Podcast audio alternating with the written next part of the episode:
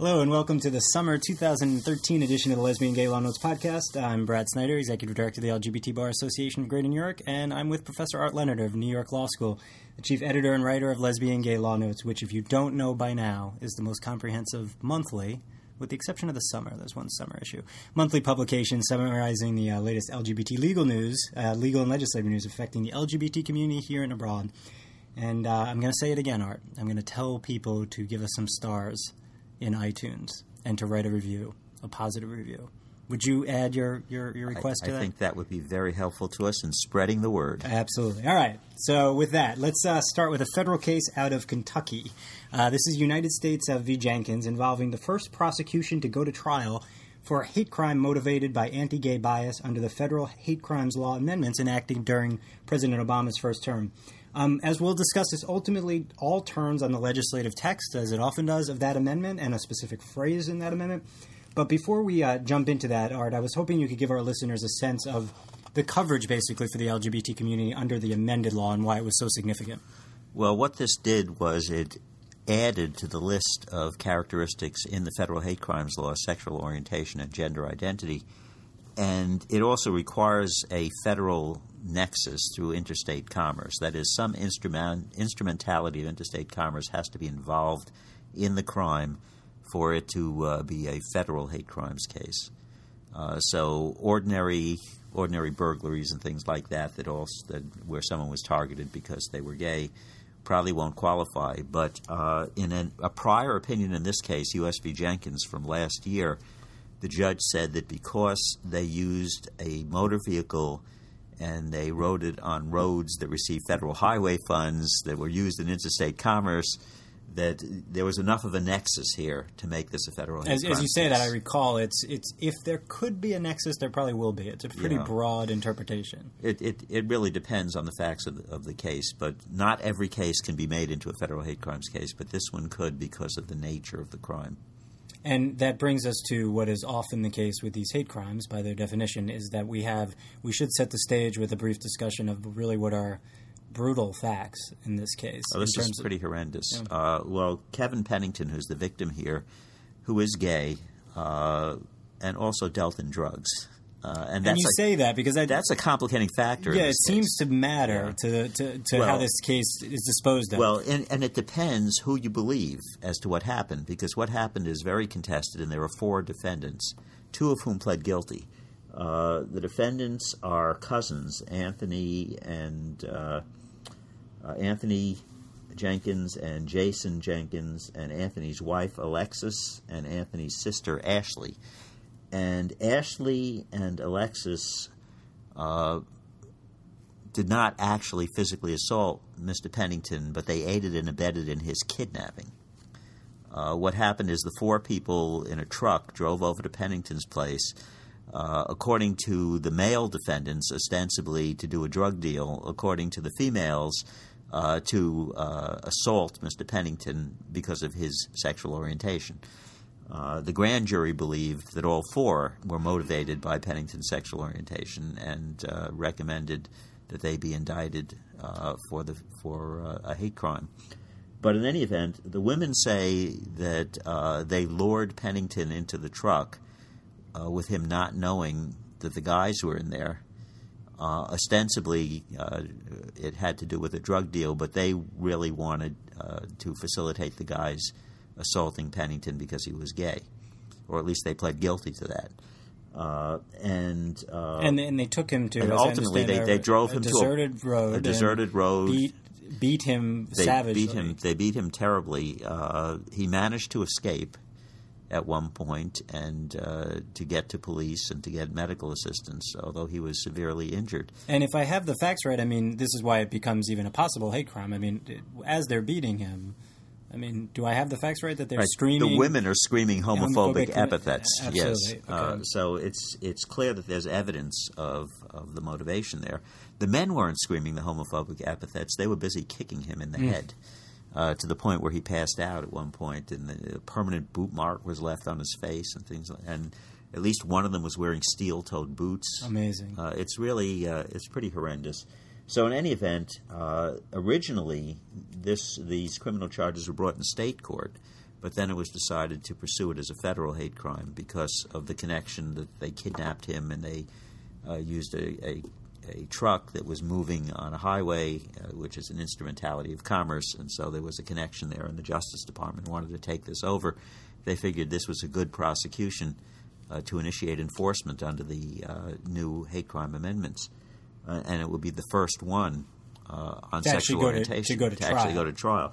Well, and and actually, when uh, when the women pleaded guilty, when Ashley and Alexis pleaded guilty to the hate crimes charges against them, those were the first convictions uh, to actually be registered, uh, according to uh, Judge Tatenhove, the federal district judge here.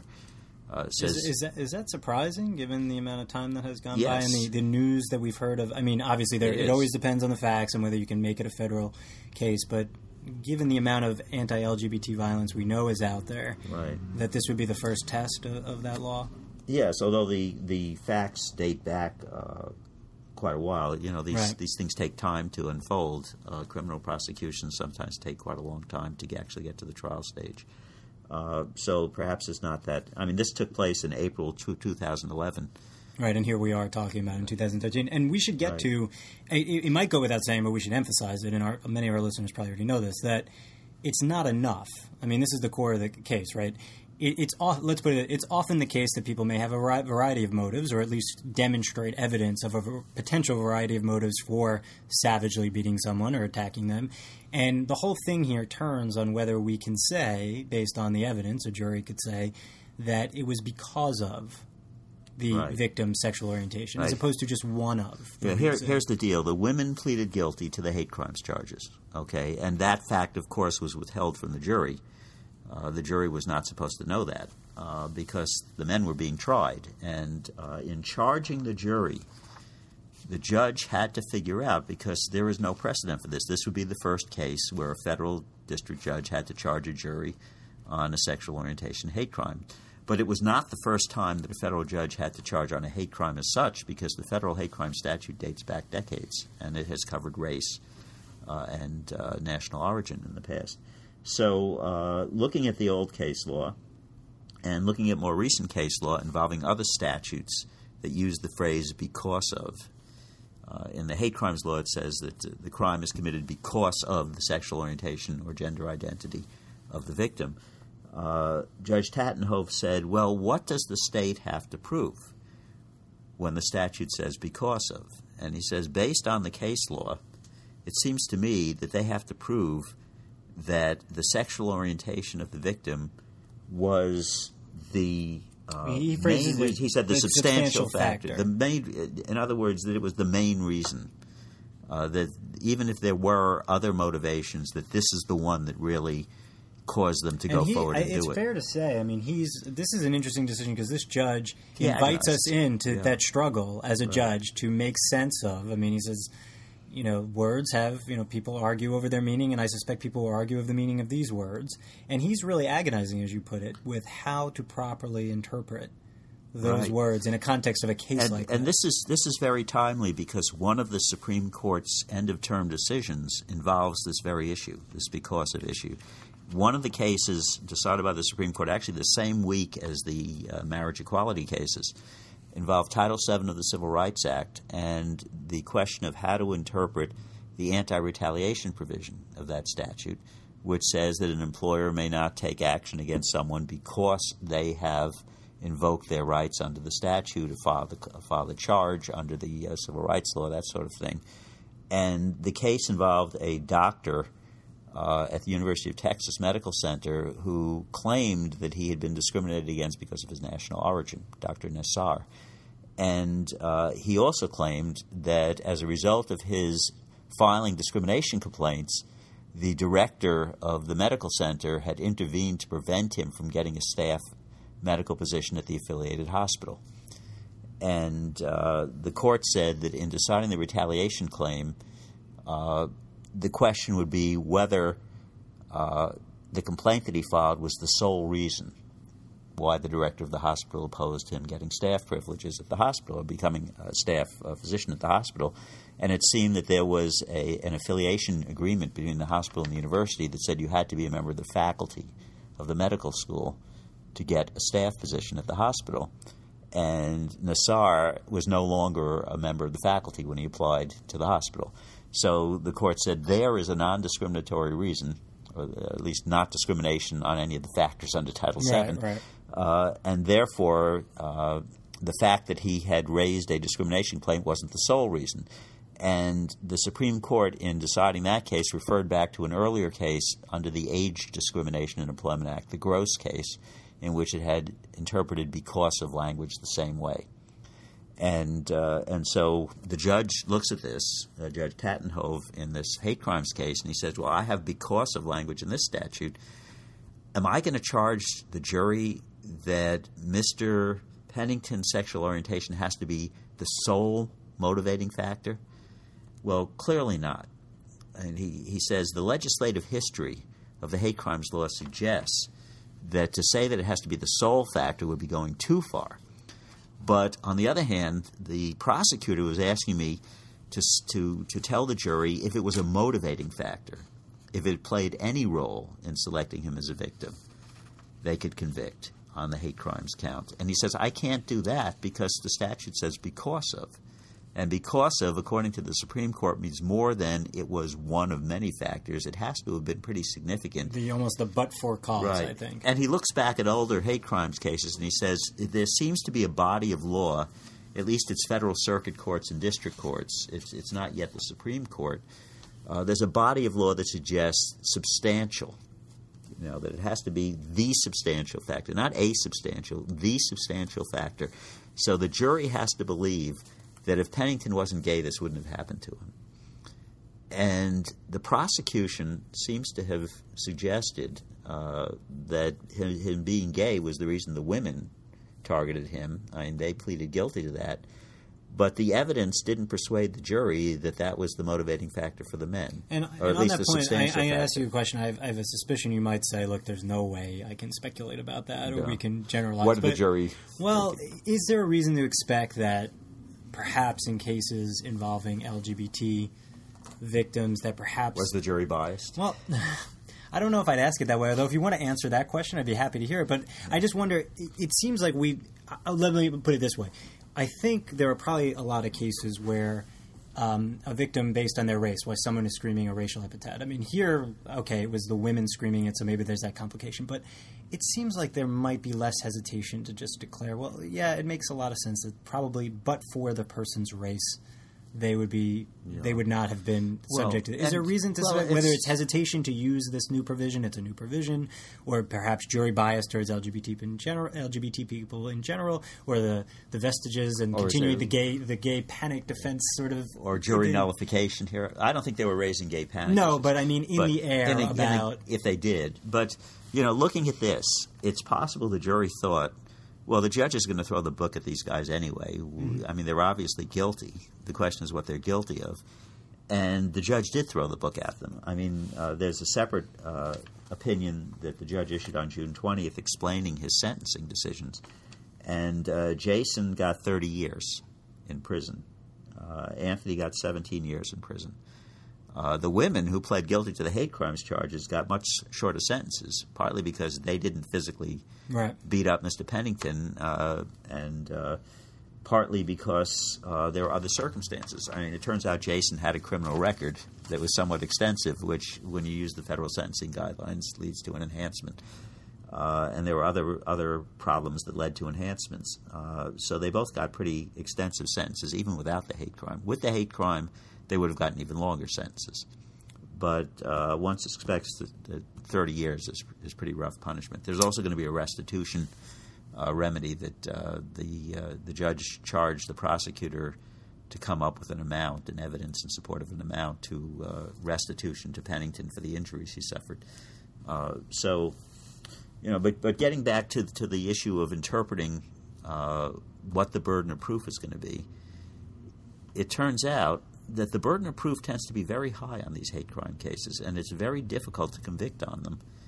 Uh, even when people are shouting epithets, it turns out it's difficult to convict on them. And Well, we- you identified this phenomenon that I've heard seen written about before too. Also, this sense of when you know they're going to get, they're likely are going to get a pretty significant punishment to begin with for the underlying crime. There does seem to be sometimes a tendency to perhaps and there may split, be a situation, split the baby on and, it. and there may be a situation where the jury is unanimous on the fact that these people should be convicted, but divided as to whether it's a hate crime. And so, to resolve it and not have a hung jury, they'll decide to acquit on the hate crime charge and convict. I wanted to get to one point we were talking about this a bit before we started uh, offline, and that's that you, you seem to take a lesson from this case that's perhaps broader than just the federal hate crimes law. As you And I men- wanted- mentioned earlier, yeah. I mean, we tend to get all mobilized as a community politically to get a statute passed, get an anti discrimination statute passed, get uh, a hate crime statute passed, get uh, Don't Ask, Don't Tell repealed.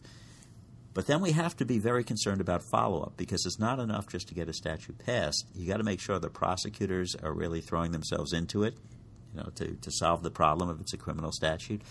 Uh, with Don't Ask, Don't Tell, we've got to make sure that gay people who are in the military can safely function there and are being treated equally. So, you know, we, we need to have follow up. And this is a good example of that. Uh, there are ways to try to amend these statutes yeah, we'll just, after the fact we'll just to go to cure our, the problem. We'll just go to our highly functional Congress and Well, ask them to clarify. That's a problem. I mean, when, when the Supreme Court adopted this because of language in construing Title VII back in the 1980s, in the context of a sex discrimination case, Congress came back and amended Title VII to say that if the plaintiff shows by a preponderance of the evidence that her race or her sex or her religion or her national origin was a motivating factor, then they have shown a violation of the statute. And if the employer comes back and shows that there were other non discriminatory reasons that would also justify, then we may limit the remedy. We may say that you can't order reinstatement of someone who was justifiably discharged, even though they were singled out for being uh, a woman or a person of color. Uh, so Congress put a fix in, but just for uh, status related discrimination under Title VII. And the Supreme Court came back and said, well, since they didn't extend that to the age discrimination law or to the retaliation provisions, They didn't mean to do it. they we can't do it here. You know, we're not going to do it here. And now that because of interpretation comes back to haunt us in the hate crimes law. I'm, I'm going to leave it there with that hopeful thought about Congress and fixing something in the same sentence being expressed by you. Uh, we'll take a pause on that for deep reflection. When we come back, we're going to turn to the Michigan segment of our of our podcast. Uh, we'll be discussing a case out of Michigan involving a student's First Amendment rights to express anti anti-gay statements in, in class during anti bullying day, which is sort of the perfect backdrop for one to express anti-gay animus. Stay with us.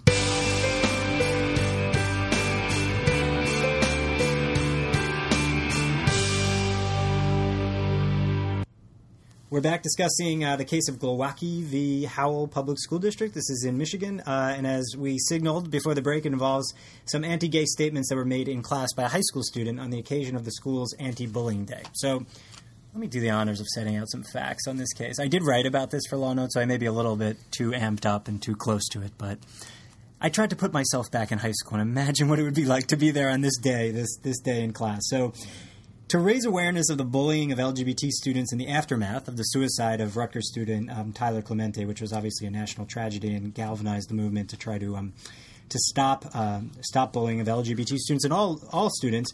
Um, a, the the the alliance organized an anti-bullying day, the Gay Straight Student Alliance at the high school. They distributed a flyer. It was approved by the school, and it promoted the day and it asked students and teachers to wear the color purple in recognition of the day. Now, in connection with the day's activities, a teacher independently printed some T-shirts with the slogan "Tyler's Army" in reference to Tyler Clementi on the front of it, and "quote unquote" "Fighting evil with kindness" on the back of the T-shirt. Sold some T-shirts to students at cost. Some teachers bought them or got them as well.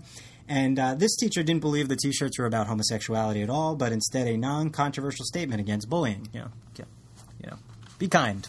Um, so one teacher, Johnson McDowell, I believe he's an economics teacher. I could be wrong. He wears his Tyler's Army T-shirt to school on Anti-Bullying Day. Thought it would be a good way to commemorate the day. And so some of the facts are in dispute from this point forward, but it seems um, this is I don't know which part of this is this is you know it's to this- the Confederate Yeah, belt buckle, Brad. all the students need to be getting in the act for the day, right? Uh, it's like this is a day we could express our solidarity against bullying by wearing a Confederate flag belt buckle. So that was one student, a, a female student, and uh, Mr. McDowell, the teacher, uh, asked the student to remove the the belt buckle, uh, and I, I, believe she did remove the belt buckle. And one other student, Daniel Glowacki, uh, raised his hand and, and asked why she couldn't wear that Confederate flag belt buckle when students and teachers could wear purple shirts and display rainbow flags for Anti Bullying Day.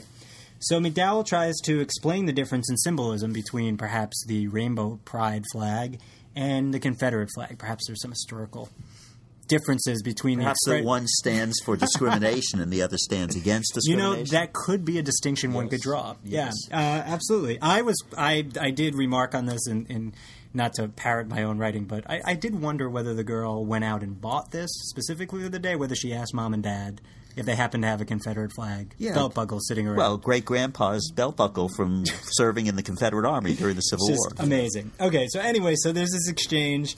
Uh, the the Confederate belt buckle is not what this case is about, surprisingly. So Daniel apparently voices concerns, as I mentioned, about the T-shirts, and he clarifies that he thinks the purple T-shirts and the festivities around the day, I guess, are, are discriminating against Catholics. And he says, "I don't accept gays." And McDowell says, well, you can't say I don't accept gays in class any more than you can ex- say I don't accept blacks. Uh, and Daniel clarifies. He says, I don't accept gays because I'm Catholic.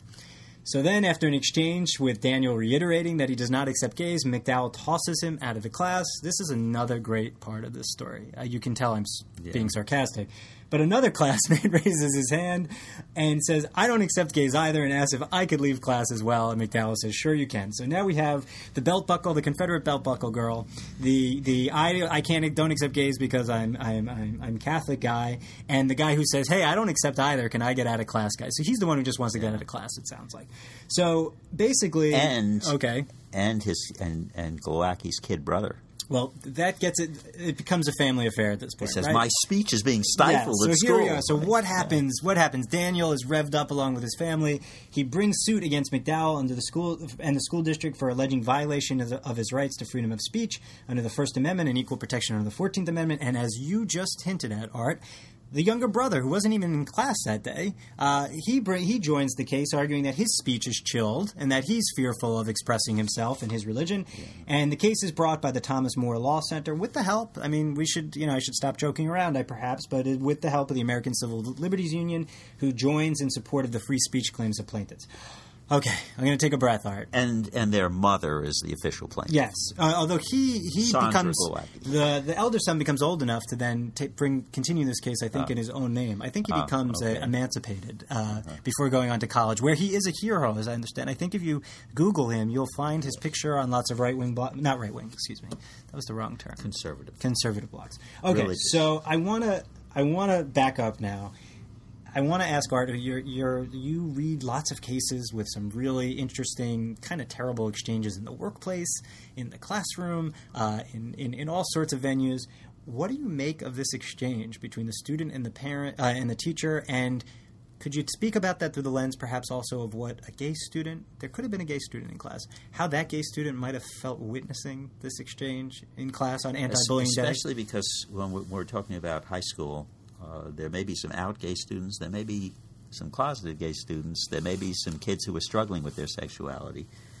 And this is a, a, a very important issue because of the way the First Amendment comes down in this, in this kind of case. Uh, generally, uh, high school students have First Amendment rights. High school students have rights to freedom of speech, but the school has a right to maintain an atmosphere in which the educational opportunities are available to all students, and that particular students aren't suffering an impairment of their ability to get an education because of the conduct of other students. So, although high school students have First Amendment rights, the school has sort of time, place, and manner rights to restrict. Uh, to basically ensure that there's no disruption to the learning and and of, of and, other- and this is this is where there's there's a very interesting case out of the Ninth Circuit that uh, that we wrote about in Law Notes years ago, uh, the uh, Harper versus the Poway School District in California, uh, and this was a case where the Ninth Circuit found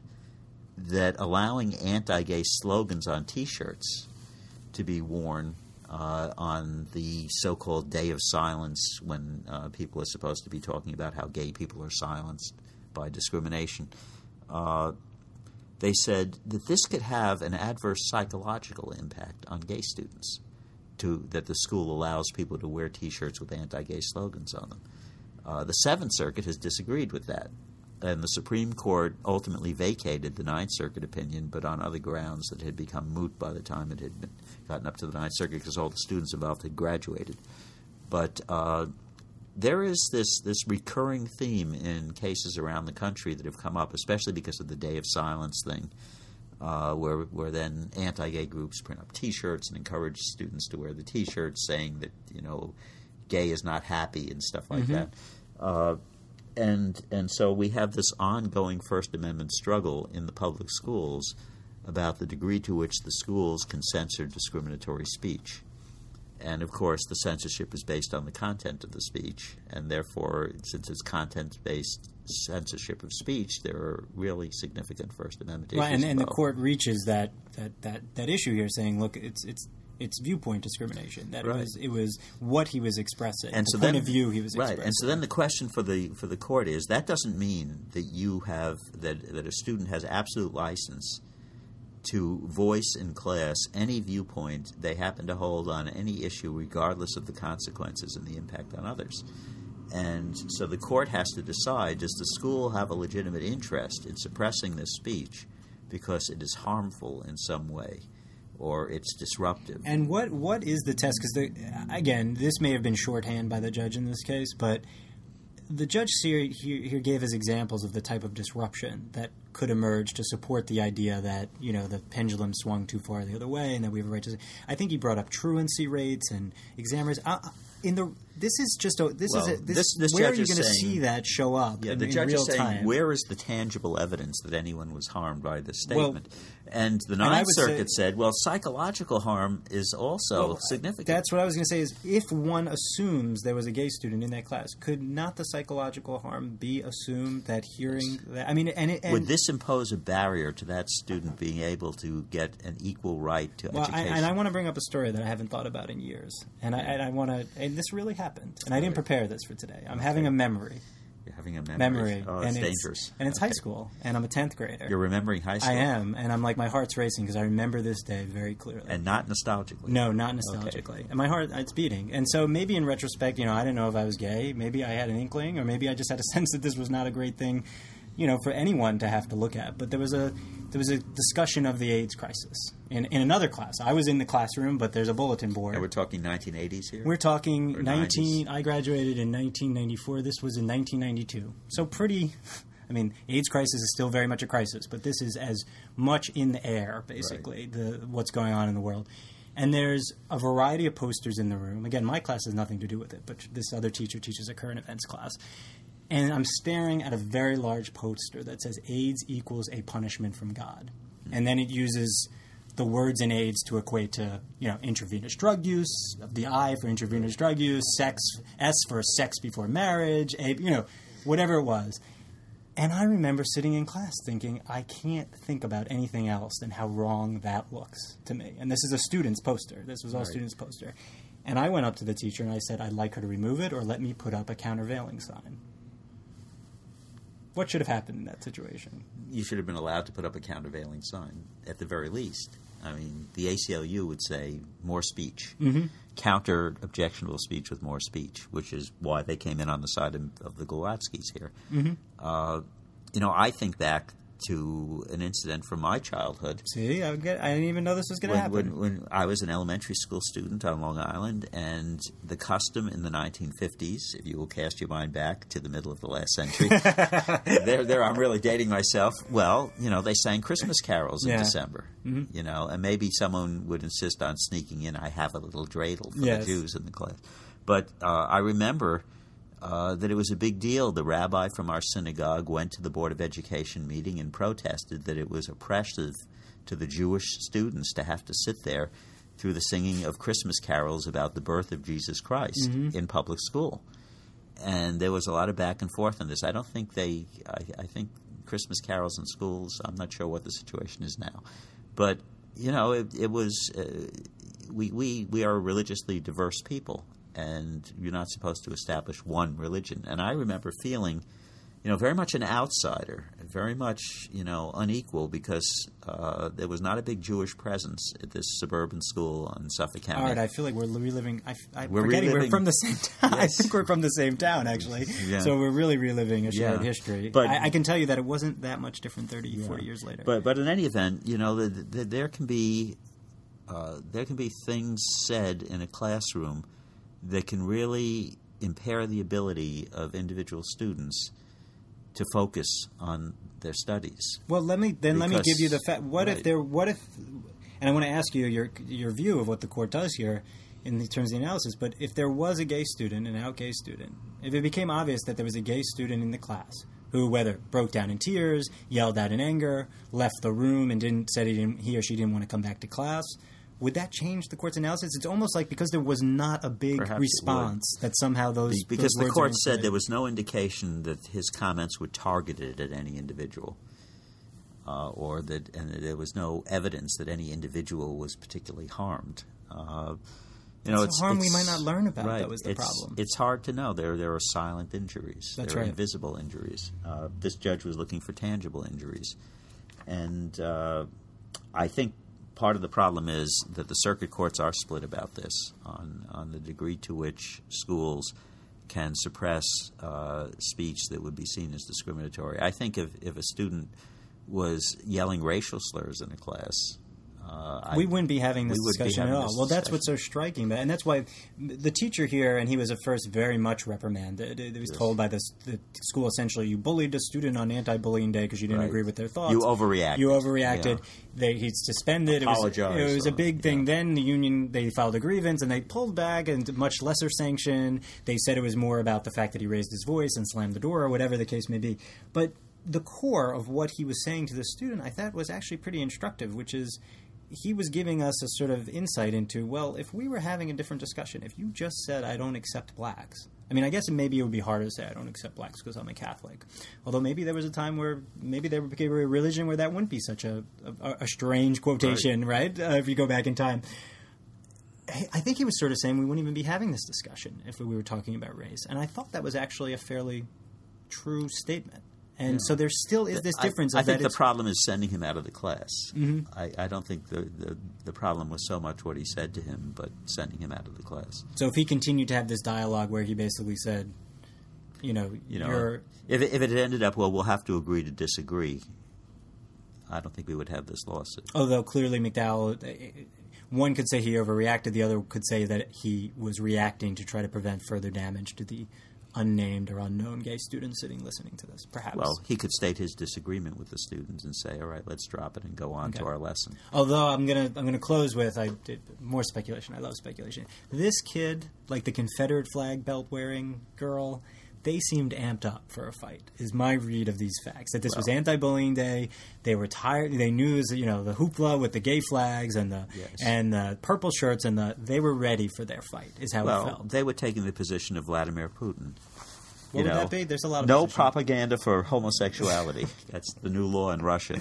Everyone's Right. uh, everyone's got to stop uh, drinking vodka While they're while. pouring it in the streets, and Yes. good good for everybody pouring the vodka in the streets. But we can't talk about that because that happened after we went to press. That's right. issue. We have to pretend Okay. we don't know about that. Okay. All right. So we'll leave it with vodka, and we're going to take another short break. When we return, we're staying in Michigan. More Michigan What's the deal with that? Uh, but this is two cases. litigation. Exactly. Two cases out of Michigan in which the historic decision in Windsor, which we talked about on our special podcast last week, it seems like, uh, is taking center stage in, in a fight over marriage in Michigan and a domestic partner.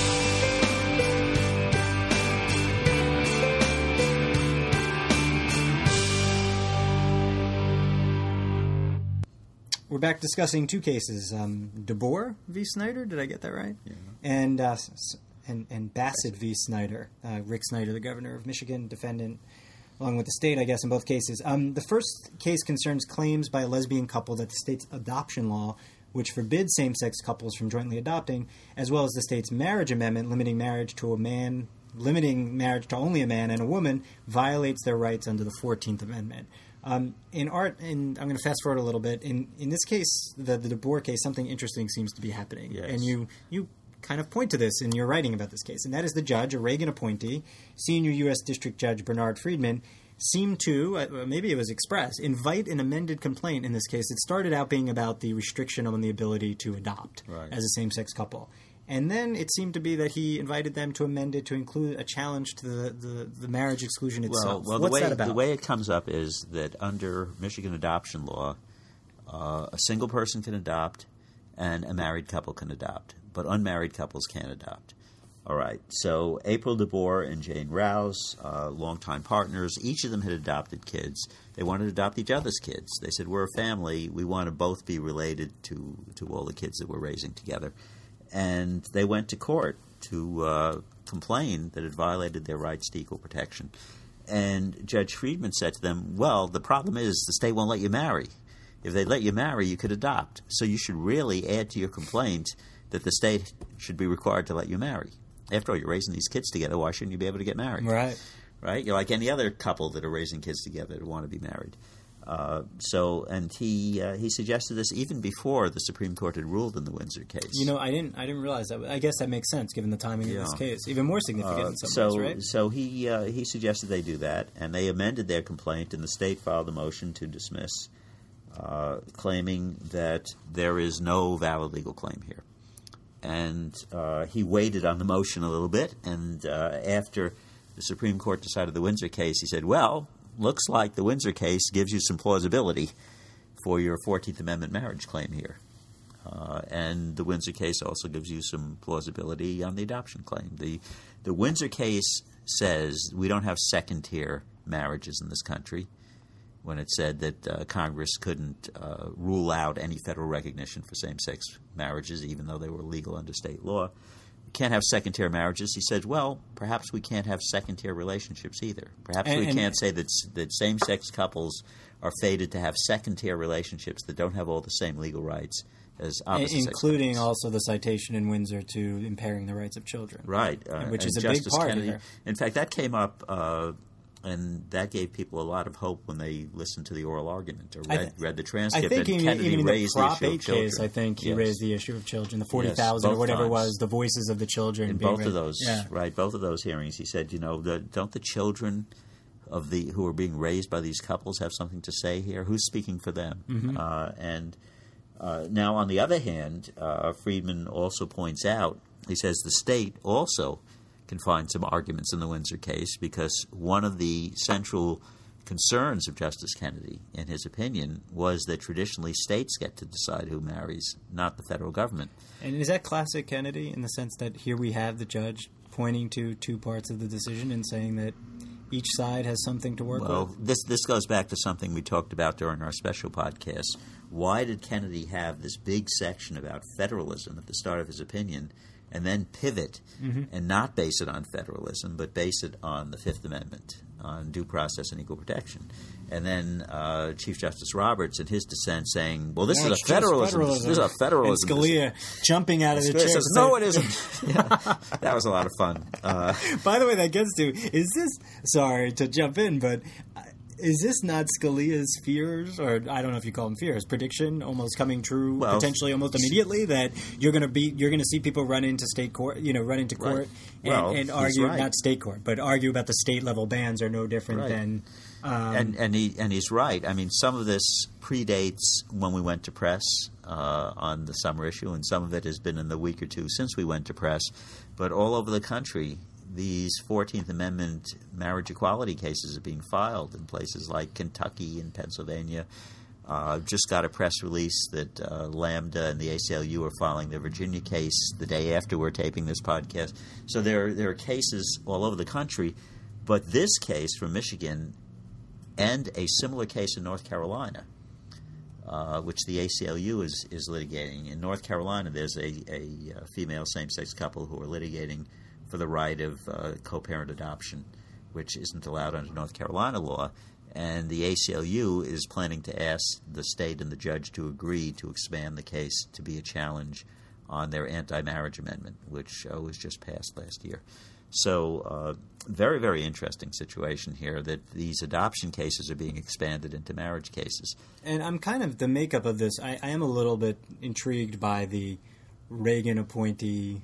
In I mean, fitting. I mean, seems poised potentially. I mean, I think you speculate at the end of this article that this seems poised to write perhaps a Kennedy-esque decision in this case. It looks possible. I mean, the judge, the judge does say that both sides can find some support in Windsor, but uh, from his rhetoric, he seems to be more disposed to the, the side that says that I we, mean, we don't have second-tier pla- families. Plaintiffs are prepared to claim Windsor as their own. Their briefs sure to be replete with references to the newly enthroned, enthroned triumvirate of Romer v. Evans, Lawrence v. Texas, and now Windsor. And why shouldn't they? I mean, that's I don't know. I think I think the judge is on our side, is what I think. Well, What do you think? Maybe the law's on our side too. I think I think it's possible that the law is definitely trending in the direction of equal rights for same-sex couples. Yeah, you wouldn't you wouldn't you'd invest in us at this point if we were a stock. I you think be we're shorting I us. think we're a good bet, and I think and the other case that we're talking about. Yes, uh, uh, I, I had a transition for This is that, which is the, All right, do your transition, My Brad. transition is cruelty. cruelty, Cruelty. So not only is it we have the cruel taking away insurance from people Yes. who are sick. Cruel. On the heels of the first case is about what? Making it so you can't adopt unless you're married, and then saying you can't marry unless you're opposite sex couples. It's like, what do they want from us? They just want us to go away. Well, yes. And then to make it even better, we're going to take away your health care You've, benefits. you've certain been you've been reading Scalia's dissents, haven't you?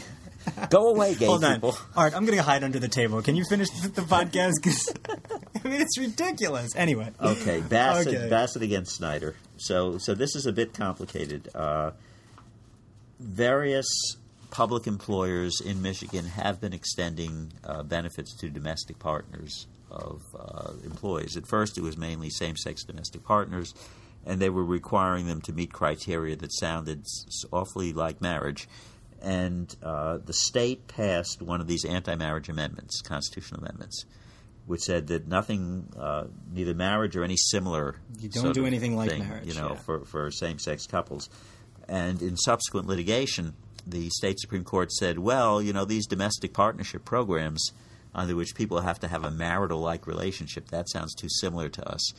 So after the Supreme Court ruled on that, some municipalities, some public employers went back and they said, okay, we're going to do it differently. We're going to set up a system where cohabiting adults, one of whom is a public employee, they can designate their cohabiting partner to get benefits, and we're not going to have all of these elaborate things, and it's going to be both same sex and opposite sex, and so we can we can avoid the problem of the constitutional amendment. Okay, uh, so the legislature got upset by this, and they passed this law that basically said no benefits for anyone who isn't married to an employee. And uh, in this case, which was brought by uh, several public employees and their partners uh, who received the notice from the state, your insurance is going to terminate on X This date. is the best kind of notice you Yeah. receive in the mail. You come Yeah. home after a long Your day of insurance is going to be canceled. It's like amazing. And some of them were, were people who have medical conditions for which they're getting treatment. really and, you know, frightening, it's yeah. it's very frightening. In other words, irreparable injury, which is what you want to find if you want a preliminary injunction. And this ca- this uh, opinion that came out on June 28th is all about preliminary injunctive relief.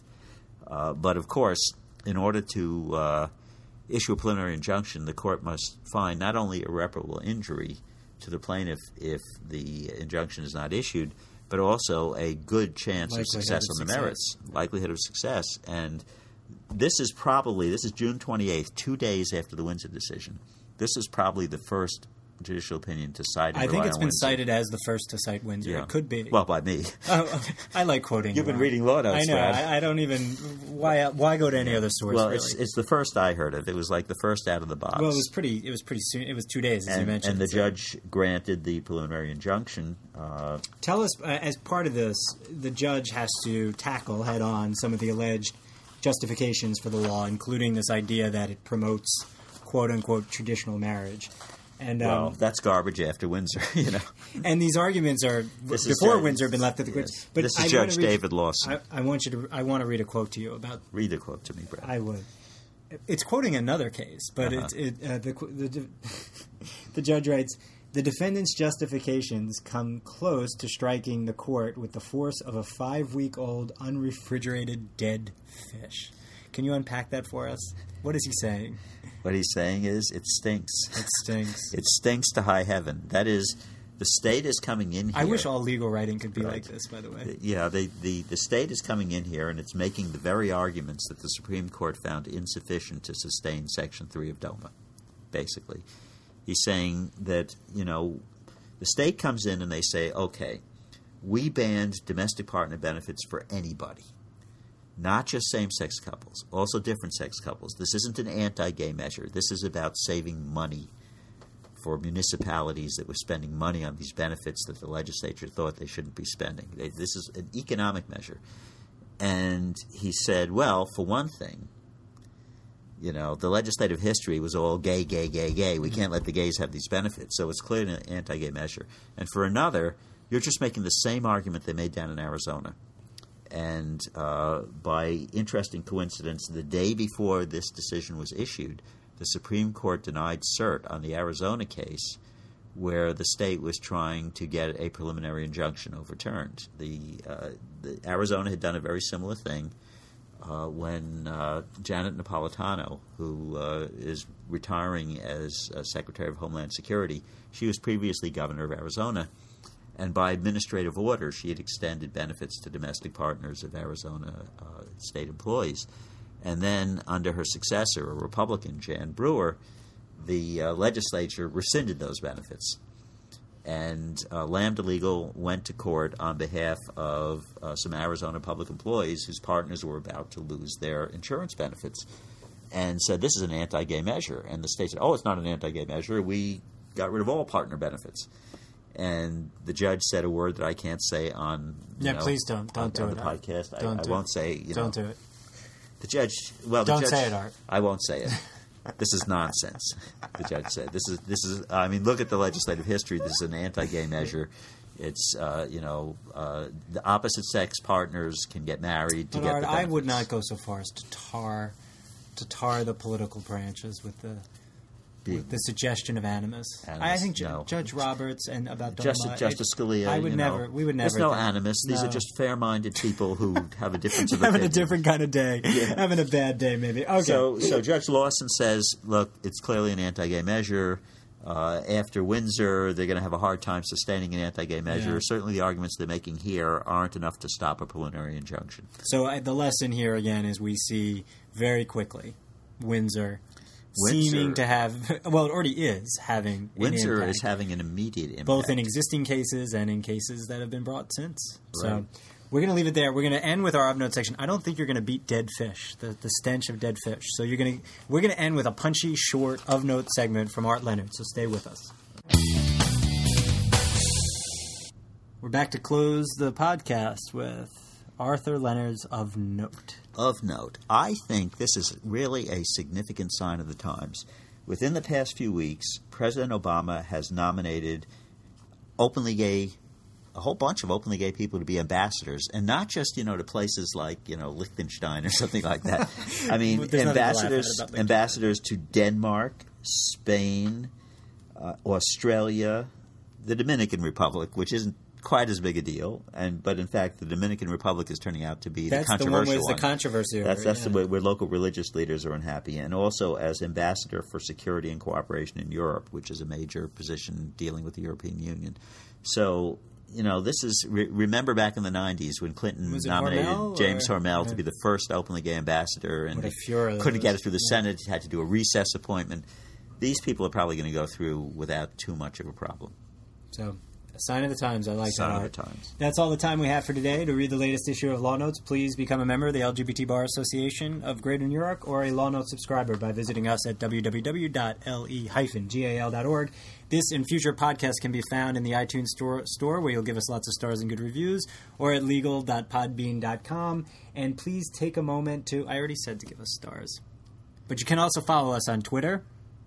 Art, do you want to add to that? At legal.org? You're twittering now. Yeah, we're tweeting. Wow. We're tweeting. See, see how behind the times. I- Yeah, I am. find us on Facebook. You can find this guy to my right who you can't see on Facebook too. He has lots to say. Thanks for listening.